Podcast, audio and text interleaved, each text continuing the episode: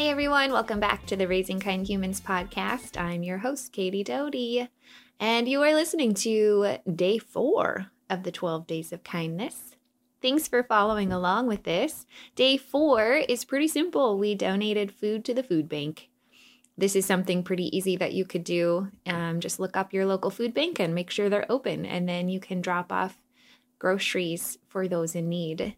Ours specifically um, takes perishable and non perishable food. So it's kind of nice to know that you can pretty much shop for anything and they will be welcoming of that. So off we went to the grocery store. I let my kids choose. We chose non perishable. It was easy for us to go through the soup aisle and rice and mac and cheese, and they picked things they thought people might enjoy.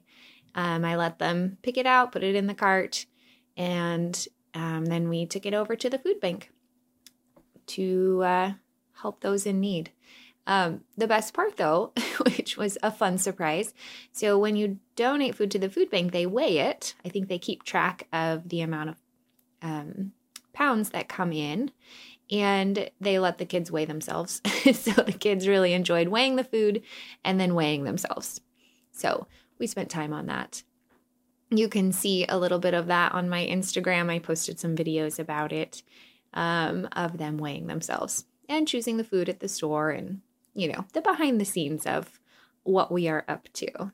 So find your local food bank and make sure they are open and accepting donations, and then take your kids shopping or even in your pantry if you have non expired food that maybe if your kids are like mine, they used to love and now they don't love.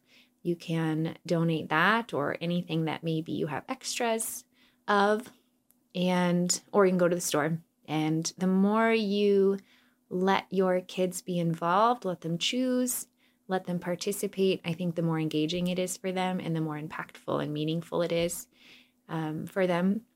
However, I do know what it's like to grocery shop with children. so the quicker the better. And um, good luck. I know what that's like. So, sending so much love your way. Remember to check out my Instagram if you want to see our um, video footage of getting food for the food bank and the kids on the scale. They're pretty cute. But I will see you tomorrow, and I'm sending lots of love your way. I'll talk to you soon.